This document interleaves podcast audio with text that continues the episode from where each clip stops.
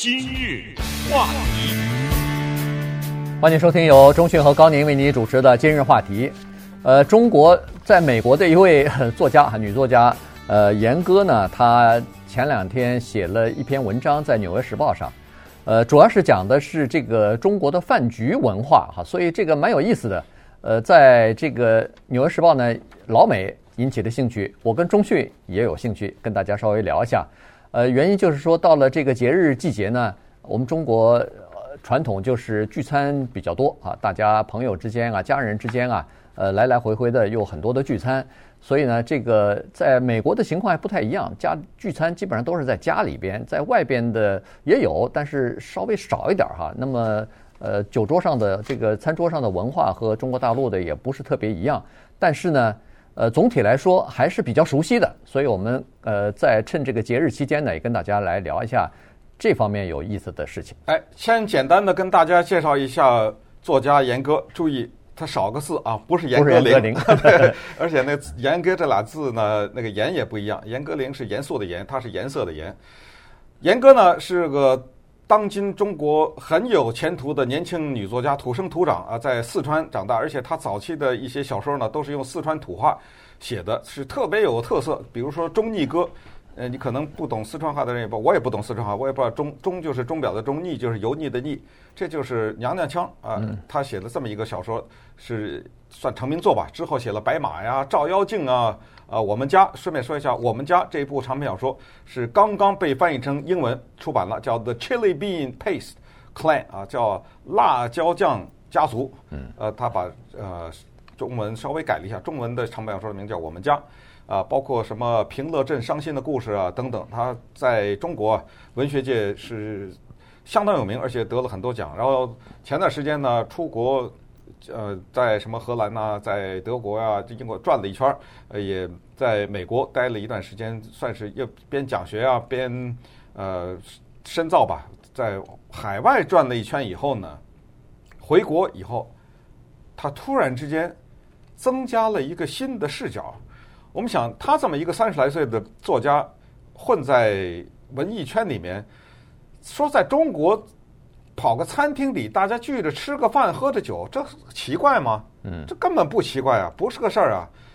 比如说坐下来以后，呃，谁坐在哪里？这位是领导，那位这也是司空见惯嘛，对不对？这个没什么大不了的。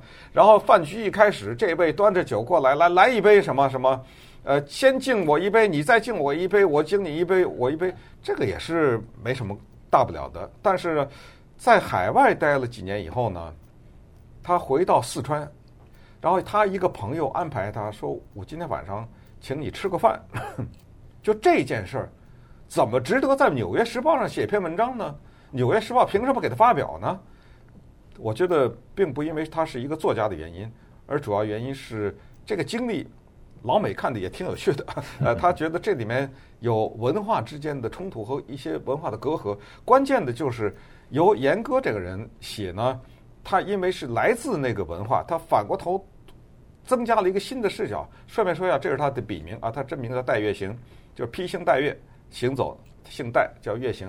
后来呃，他改名用严歌写作。所以我们看看他这顿饭为什么让他感触这么深。嗯、呃，这个。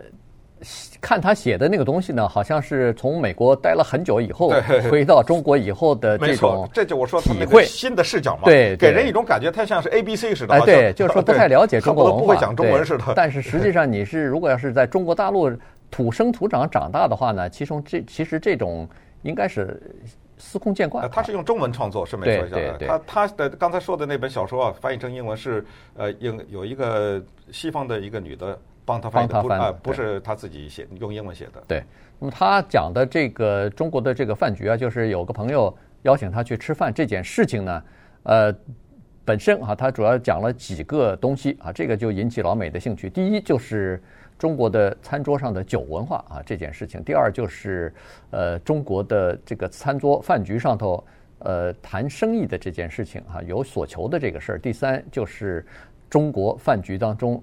要需要有一个呃插科打诨，这就是调节气氛的一个女性在在场的这个东西。那我觉得这些东西都是呃西方人想了解或者说是呃，对他们来说是比较呃陌生哈，比较有意思的这这个小插曲。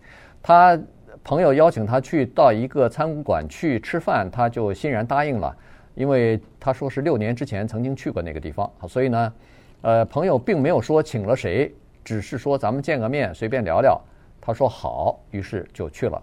他去的时候有点晚了啊，是我不知道是出门晚了还是交通的问题，反正晚了大概二三十分钟。去了以后，呃，这个领座的小姐就领他到了一个包厢里边。顺便说一下，如果你很久没有去中国的话，中国文化当中的另一个东西就是包厢啊。这个，呃，就是我们现在说的餐厅的房间吧？对，房间。但是它它跟美国的又不太一样。你到中国的那个大的餐厅里边去，它基本上没有叫做它就是公开的，在大堂里边一桌一桌的。全是包厢啊，就是一个房间接着一个房间，一个房间一个房间，我见过那种。哎，一一层楼全是房间，二层楼都是房间啊，好几层楼。然后呢，每个房间里头设施都非常的齐备，有自己的卫生间，有自己的上菜配菜的那个呃和那个呃餐桌是隔开来的，呃一个像夹层一样的，现在都是。然后服务员走这里头进出，他有一个专门的门，不是真真正的大门哎。然后这个桌子可大可小，大到。我跟你说，三十个人都可以坐啊，非常大的一个桌子。所以他呢去了以后，人家领队领位小姐就把他领到他的那个包厢，一打开来以后，他才发现自己受骗了，受骗严重，上当了吧？对，上当了。所谓的上当，就是他原来以为是三五朋友小聚啊，坐在那儿随随便便的一一餐饭，稍微聊聊天什么的，就没有想到这是个大阵仗。那个桌子之大，他。恨不得以前从没想过，光是桌子中间放的那个摆件儿，就是一个小型的园林呐。嗯，他桌子中间啊放了一个园林哈，假的了当然是。然后中间呢用干冰制造一种雾气啊，对，哎，所以雾气环绕。然后再一看呢，那儿一个中年男人，胖胖的坐在那儿。我们再强调，他是个作家。那个中年男子呢，是一个出版社的社长。哦，他看明白了，对，这这是鸿门宴呐、啊，对，这是冲着我的下一本小说来的嘛。呃，因为严哥的作品现在是处于被争抢的状态，所以想用这顿饭买我下一顿小下一个小说的签约权，大概是这意思吧。我也不说，我看你接下来做什么动作，但是呢，安排他坐在这个中年男子旁边，因为那个座位啊，就就是空，那一个是空的。其他都坐满了，因为刚才说他迟到了嘛，他就知道了这个座位呢，这我不知道大家同意不同意。这个在中国啊，他说在中国这个叫陪酒陪酒女的座位，就是坐在座位这个座位的一般是女的。有句话叫无酒不成席，嗯，这个现在他说还有一句话叫无女不成席，就是一帮人在这吃，再怎么山珍海味，说这顿饭没有女的在坐在这儿，没意思，嗯。如果有女的坐在哪儿，哎，那就坐在老板的旁边，或者是最主要的那个我们叫上座，哎，对，主座的旁边，上座的旁边。按照他说，我我们当然也不同程度上见过，就是这个女的，如果是这个地位的话呢，首先你会吸大量的二手烟，嗯，也也因为在这些地方你不能没有办法禁烟，呃，这些人他地位很高或者怎么样。再有一个呢，就是呃。不停的会跟你劝酒，你没有办法拒绝，而且是这一桌的每个人都要敬你，呃，你每个人都要喝，而且这种酒他说是是白酒，是那种烈酒。这还有那么接下来第三他说的问题就是，当酒过几巡以后，大家都放松了的时候，你的肩膀上拍一拍啊，腿上捏一捏啊，或者言语上的一些挑逗啊，一些下流的笑话啊，来了就。那稍等会儿，我们再看看他怎么面对这个情况，然后最后这顿饭是怎么收场的。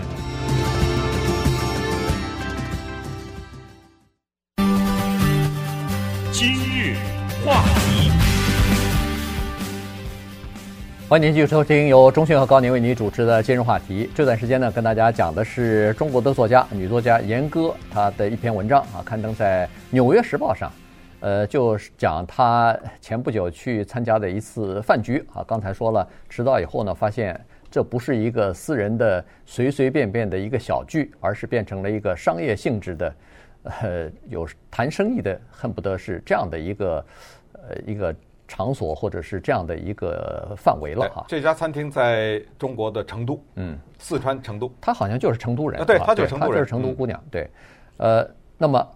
这个时候呢，他坐在这个主座的旁边啊，他稍微有一点点不自在，因为他自己是知道的这个座位是给谁坐的，呃，但是呢，后来他坐下来以后，呃，大家呃道歉一下以后，然后呃双就是大家各自介绍一下以后呢，哎，他发现其实旁边还有一个女生是坐在那个主座的另外一边儿。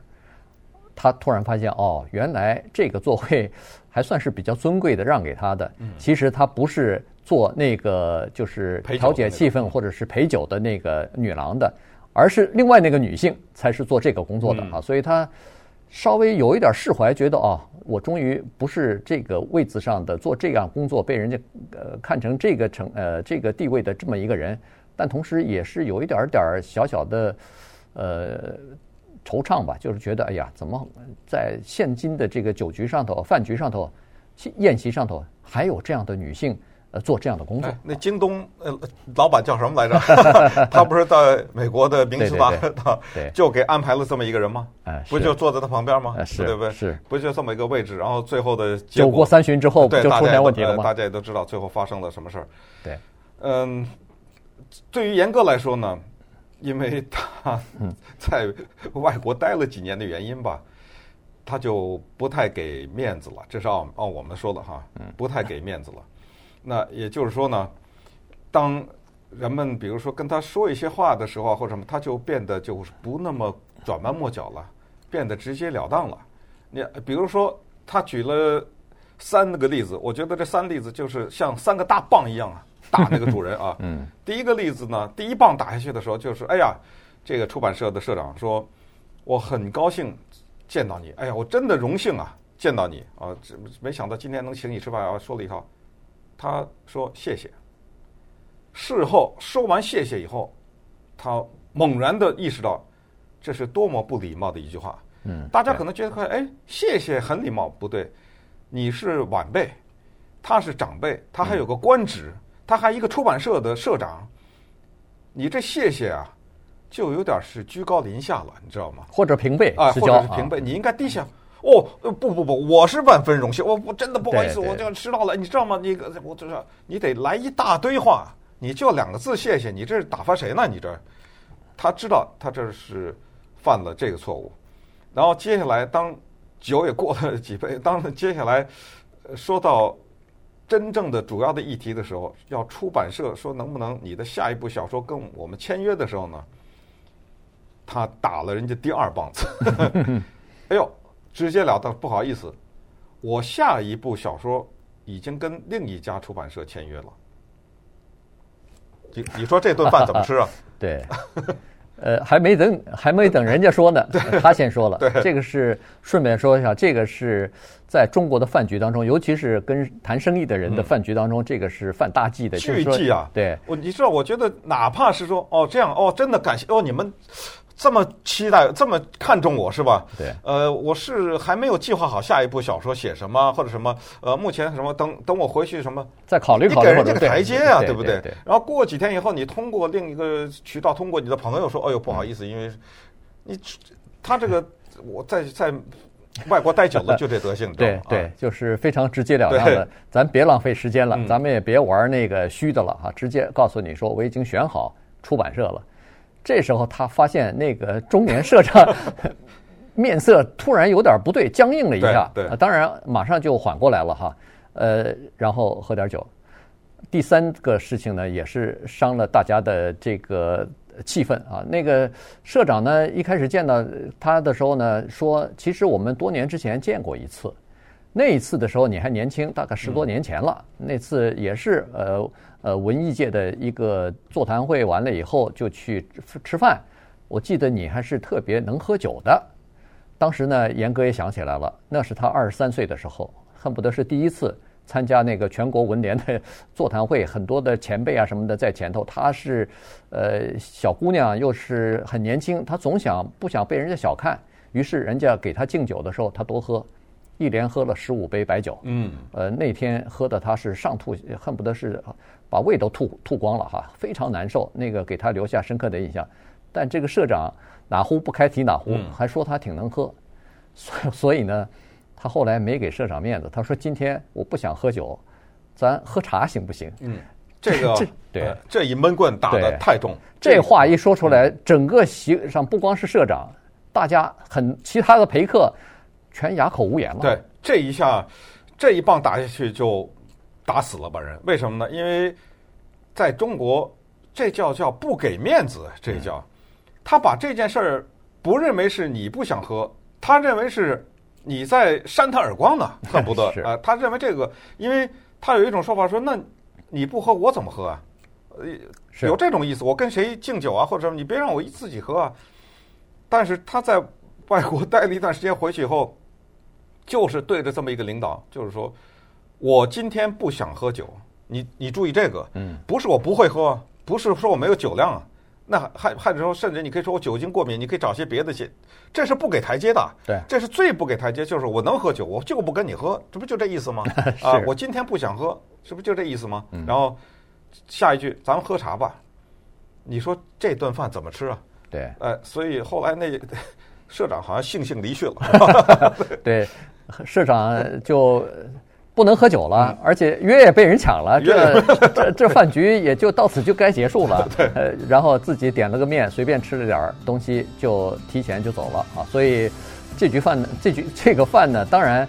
社长走了以后，大家就放松了，因为 因为社长在的时候，大家请的都是陪客嘛，这个都是敲边鼓的。社长走了以后，大家放松以后呢，倒还聊了一些很多大家想要知道的一些事情。双方也毕竟也是有朋友关系，所以聊了一些东西。他记得最后有人说了，说哎呀，这餐饭吃的是挺好的，这是我参加很多饭局唯一的一次吃饱饭离开的。